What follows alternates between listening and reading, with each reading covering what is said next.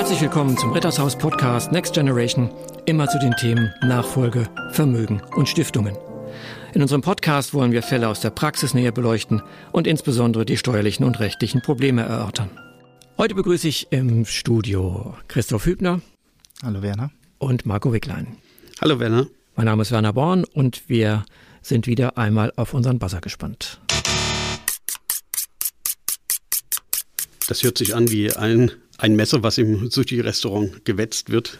Genau, wir haben heute wahrscheinlich Verschärfungen vor uns und unser Hauptthema wird heute sein der Zugewinn und wie sich das mit den erbschaftssteuerlichen Begünstigungen auswirkt. Ich werde vielleicht den Ausgangsfall kurz schildern. Wir haben einen Unternehmer, er hat schon Anteile verschenkt an die Kinder, er ist noch mit 50 Prozent beteiligt, Unternehmenswert steuerlich 10 Millionen. Er hat auch 10 Millionen Privatvermögen. Das ist unterschiedlich allokiert, Wertpapiere, Immobilien. Und er hat ein Testament, ein Berliner Testament verfasst. Das kennen wir, glaube ich, alle nicht. Da heißt es, wenn ich versterbe, wird mein Ehepartner der Alleinerbe und umgekehrt genauso. Und dann erst, wenn beide Ehepartner verstorben sind, dann die Kinder. Jetzt hat sich ja das wieder etwas geändert, das Erbschaftssteuergesetz, und gerade bei diesen Fragen des Zugewinnfreibetrages, da wollen wir uns mal genauer jetzt uns das anschauen. Wenn ich die Frage an dich jetzt gebe, Christoph, wie rechnet man das jetzt? Also, wir lassen den Unternehmer jetzt einmal Probe sterben und aufgrund seines Berliner Testaments würde er jetzt sein Vermögen in Höhe von 10 Millionen Unternehmensanteilen und 10 Millionen Wertpapieren komplett an seine Ehefrau schenken. Genau, mal kurz. Was ist eigentlich ein Berliner Testament? Das hört man oft, findet sich in der Praxis auch sehr, sehr oft vor, hat den Hintergrund, dass der überlebende Ehegatte Alleinerbe wird und erst nach dessen Versterben geht es dann weiter an die Kinder. Hintergrund ist dann oftmals die Absicherung des überlebenden Ehegatten, der ja sonst nichts hat. Guter Zweck dahinter, aber in der Praxis fällt einem das oft auf die Füße, so wie jetzt sicherlich auch in dem Fall. Ja, also das Problem beim Berliner Testament ist dadurch, dass eben immer das Vermögen, das gesamte Vermögen erst auf den Ehegatten geht und dann später im zweiten Erbfall nochmal auf die Kinder, hat man halt immer zwei Anknüpfungspunkte für die Erbschaftssteuer. Deshalb ist ein Berliner Testament aus erbschaftssteuerlicher Sicht eigentlich immer unvorteilhaft, aber wir werden es gleich an dem Beispiel sehen, weil da sieht man nämlich genau, wo die Unvorteilhaftigkeit herkommt. Jetzt baue ich die Spannung noch weiter auf, bevor wir deine Zahlen machen, weil es hat noch einen anderen Nachteil. Pflichtteilsansprüche. Da du es jetzt so ausgeholt hast, dachte ich mir, das muss noch sein. Das weiß kaum jemand, wenn ich praktisch meinen Ehepartner als Alleinerben einsetze, dass das eine Enterbung der Kinder ist. Und wenn ich keine Pflichtteilsverzichtsverträge habe, habe ich ein anderes Thema, wo der überlebende Ehegatte dann die Liquidität herbekommt, um die Pflichtteile zu bezahlen. Wäre hier kein Problem, weil wir ja genügend Wertpapiere haben. Aber gut, das als Einschub. Ja, aber an der Stelle auch nochmal ein Hinweis. Man sieht in der Praxis oft Berliner Testamente ganz einfach gestrickt mit diesem Risikopflichtteil nach dem Versterben des Ersten. Und wenn man dann noch nicht mal eine Pflichtteilsstrafklausel hat, dann fordert man quasi die Kinder heraus, Pflichtteil geltend zu machen, weil es keine Strafe gibt nach dem Versterben des Zweiten. Ja. Und jetzt sind wir gespannt auf deine Zahlen.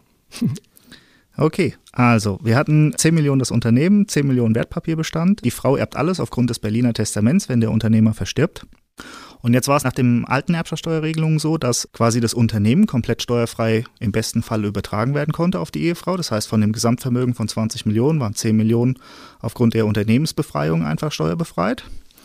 Und jetzt kommt die Zugewinnausgleichsforderung zwischen Ehegatten. Das Anfangsvermögen von beiden war null. Jetzt hat der Ehemann 20 Millionen Euro als Endvermögen und die Ehefrau weiterhin null. Die Ehefrau hat einen Zugewinnausgleichsanspruch von 10 Millionen. Das heißt, die, die 10 Millionen, die jetzt übrig geblieben sind nach der Unternehmenssteuerbefreiung, wurden jetzt quasi durch den Zugewinn auch steuerfrei gestellt und nach der alten Rechtslage hatte die Ehefrau überhaupt kein Problem mit der Erbschaftssteuer. Das ist spannend. Man könnte ja denken, ja, wieso? Die Ehefrau macht ja gar keinen Zugewinnausgleich geltend.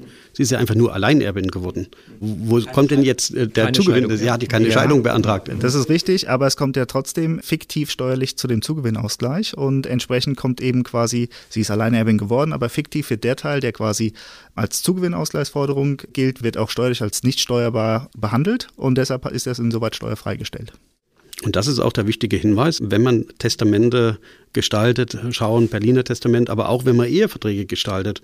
Der klassische ja. Ehevertrag, den wir kennen, wir gehen in Gütertrennung. Ja. Exakt. Da fällt dieser, dieser Steuervorteil weg, weil man keinen fiktiven Zugewinnausgleich ja, ja. mehr geltend machen kann. Das heißt, es sind diese modifizierten Zugewinngemeinschaften, die man vereinbaren sollte. Also wir haben das gestreift, nicht dieser Zugewinnausgleichsanspruch. Das ist ein Anspruch, der in Geld bezahlt werden muss. Und der entsteht eigentlich in diesen drei Fällen. Wenn die Ehe geschieden wird, wenn ein Ehepartner stirbt, also auch durch Tod, oder wenn ich von einem Güterstand der Zugewinngemeinschaft in den Güterstand der Gütertrennung wechsle. In allen diesen drei Fällen hat der andere Ehepartner, der weniger Vermögen hat, einen Ausgleichsanspruch in Geld.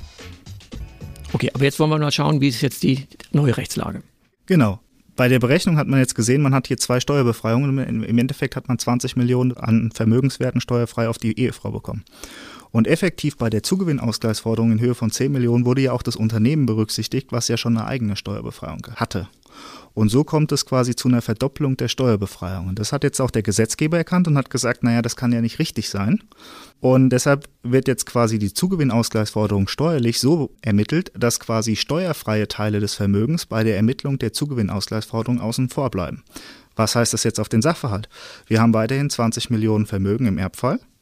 10 Millionen sind steuerfrei aufgrund des Unternehmens, aufgrund der Betriebsvermögensbegünstigung. Aber für die Zugewinnausgleichsforderung von 20 dürfen jetzt nur 10 herangezogen werden, die steuerfrei sind. Das heißt, es kommt nochmal eine Steuerbefreiung von 5 Millionen, das heißt, es sind 15 Millionen von den 20 Millionen steuerfrei. Aber es verbleibt eben ein steuerpflichtiges erbschaftssteuerliches Vermögen von 5 Millionen Euro.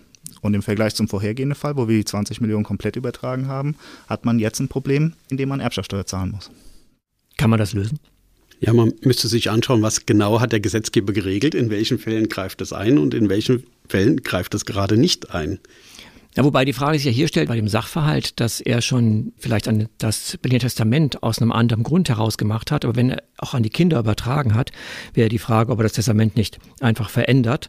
Und ich habe nur diese Idee, er würde den Kindern im Wege eines Vermächtnisses zum Beispiel die Anteile an dem Unternehmen geben und würde dann seine Frau als Alleinerbin belassen. Hilft das? Absolut. Also diese Regelung gilt A nur im Todesfall, das ist mal das Erste. Und B gilt das auch nur, soweit die Ehefrau auch tatsächlich die Unternehmensanteile bekommt. Bekommt sie nicht die Unternehmensanteile, hatte sie quasi nur die 10 Millionen Wertpapiere, hat der Ehemann einen Zugewinn von 20 Millionen gehabt, da die Ehefrau aber nicht die Unternehmensanteile bekommt, sondern die Kinder, die dann gegebenenfalls die Steuerbefreiung nutzen, bekommt sie aber den kompletten Wertpapierbestand von 10 Millionen wieder steuerfrei. Das heißt, man hätte es so gestaltet, als wäre es nach alter Rechtslage übergegangen. Und auch da wieder der Hinweis, Schenkungen unter Lebenden sind in vielen Fällen deutlich äh, steuergünstiger, als auf den Erbfall zu warten. Und auch hier nicht, wir, wir müssen sehen, dass wir das Betriebsvermögen und das Privatvermögen durch die lebzeitigen Übertragungen oder auch durch die Übertragung von Todeswegen trennen. Auch da käme ja eine Stiftung in Betracht. Das heißt, ich habe einen anderen Rechtsträger, der könnte solche Anteile auch im Wege eines Vermächtnisses bekommen, hat vielleicht kein Vermögen. Wenn wir im Großvermögen sind, kann er die Erlassregelung in Anspruch nehmen, also 100 Prozent. Dann sind die Kinder unmittelbar beteiligt, 50 Prozent eine Stiftung und die Ehefrau könnte entweder als Erbin oder als Vermächtnisnehmerin das Privatvermögen bekommen. Wie ist denn das, wenn die Ehepartner jetzt aber sagen, gut, haben wir alles gehört, wir wollen aber vielleicht auch jetzt mal einen Ehevertrag uns betrachten? Also ich habe jetzt wieder gelesen, dass man ja keine Gütertrennung vereinbaren soll. Es gibt auch Stimmen in der Wissenschaft, die sagen, das soll angeblich unwirksam werden. Ist es denn so, dass wir sagen können, die modifizierte Zugewinngemeinschaft ist das Mittel der Wahl heute? Macht man das so? Das ist heutzutage eigentlich das Mittel der Wahl, weil man sich durch die modifizierte Zugewinngemeinschaft den fiktiven Zugewinnausgleich im, im Todesfall sichert. Man hat also nochmal Freibeträge, die man dadurch generieren kann, wirtschaftlich gesehen. Hat aber trotzdem zu Lebzeiten, wenn es zur Scheidung kommt, trotzdem abgesichert, dass man nicht für Unternehmensanteile zum Beispiel noch einen Zugewinnausgleich zu leisten hat. Da fällt mir eine Frage ein. Also wir haben jetzt den Fall, dass wir gesagt haben, wir machen einen Ehevertrag. Der Ehevertrag hat den Vorteil im Fall der Scheidung Gütertrennung, im Fall des Todes sagen wir Zugewinngemeinschaft. Und wir haben jetzt das, glaube ich, so verstanden, dass das, dieser Ehevertrag, das ist die Zugewinngemeinschaft, sie ist eben nur modifiziert.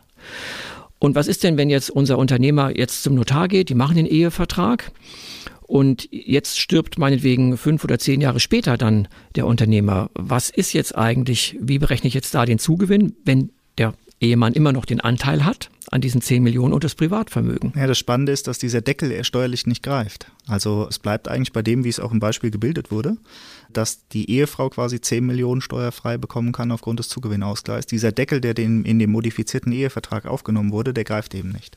Ja, wobei, also bei einer klassischen modifizierten Zugewinngemeinschaft ist es ja sowieso so, dass im Todesfall gibt es keine einschränkenden Regelungen. Das heißt, da ist ohnehin der Zugewinn auch zivilrechtlich nicht begrenzt. Spannend wird das, wenn ich einfach einen Ehevertrag regle und sage, im Zugewinn wird das Betriebsvermögen ausgenommen und ich mache keine Regelung für den Todesfall. Das heißt, sowohl im Todesfall als auch bei lebzeitigen Scheidungen ist das ausgenommen.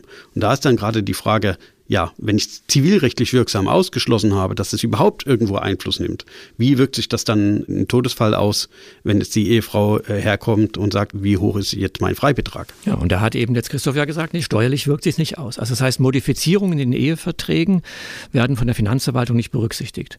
Also um dem Fall zu bleiben, hätte jetzt der Unternehmer mit seinem Anteil am Unternehmen in den Jahren ab Abschluss des Ehevertrages noch einen Zuwachs erwirtschaftet, weil das Unternehmen gestiegen ist, dann kommt das der Ehefrau zugute, obwohl es ausgeschlossen ist im Ehevertrag, das Betriebsvermögen. Und sie könnte so unter Umständen ihren Freibetrag einfach noch erhöhen für das Privatvermögen, das sie dort noch erhält. Das ist einer der wenigen Fälle, wo die Finanzverwaltung zugunsten des Steuerpflichtigen eine Regelung aufgestellt hat. Wir werden in den nächsten Podcasts noch weitere Fälle suchen, wo die Finanzverwaltung für den Steuerbürger entscheidet. Aber dann danke ich heute dafür, dass ihr da wart. Halten wir nochmal fest, wir haben bei diesen ganzen Themen der Eheverträge diese Frage, wann entsteht ein Zugewinn. Wir haben gelernt, es gibt drei Fälle. Wir haben den Tod, wir haben den Wechsel des Güterstands in die Gütertrennung und wir haben da noch die Scheidung. In all diesen Fällen ist die Frage, wenn ich einen Zugewinnausgleich erhalte, kann ich steuerliche Vergünstigungen in Anspruch nehmen. Und vor allen Dingen haben wir heute mitgenommen, dass wir eine Verschärfung haben bei der Erbschaftssteuer. Das heißt, würde die Frau begünstigtes nach 13a Erbschaftssteuergesetz qualifiziertes Vermögen erhalten, wäre das nach altem Recht voll begünstigungsfähig und noch der Zugewinn auch noch, auch was im Privatvermögen ist. Und diese Doppelung gibt es nicht mehr. Ich habe heute einen Teil, den ich mir dann eben abziehen lassen muss und muss wahrscheinlich Privatvermögen versteuern. Lösung haben wir heute auch wieder gesehen, wie auch in den anderen äh, Podcast-Folgen. Wir müssen nach Modellen suchen, dass die Betriebsvermögenssphäre und die Privatsvermögenssphäre getrennt wird, sodass ich auf der einen Seite ein einen Träger habe, der steuerfrei das Betriebsvermögen erhalten kann und auf der anderen Seite der Ehepartner, der durch den Zugewinn auch keine Steuer bezahlen muss. Dann danke ich euch beiden, dass ihr heute da wart. Hat wieder viel Spaß gemacht. Tschüss. Danke auch. Danke auch. Tschüss.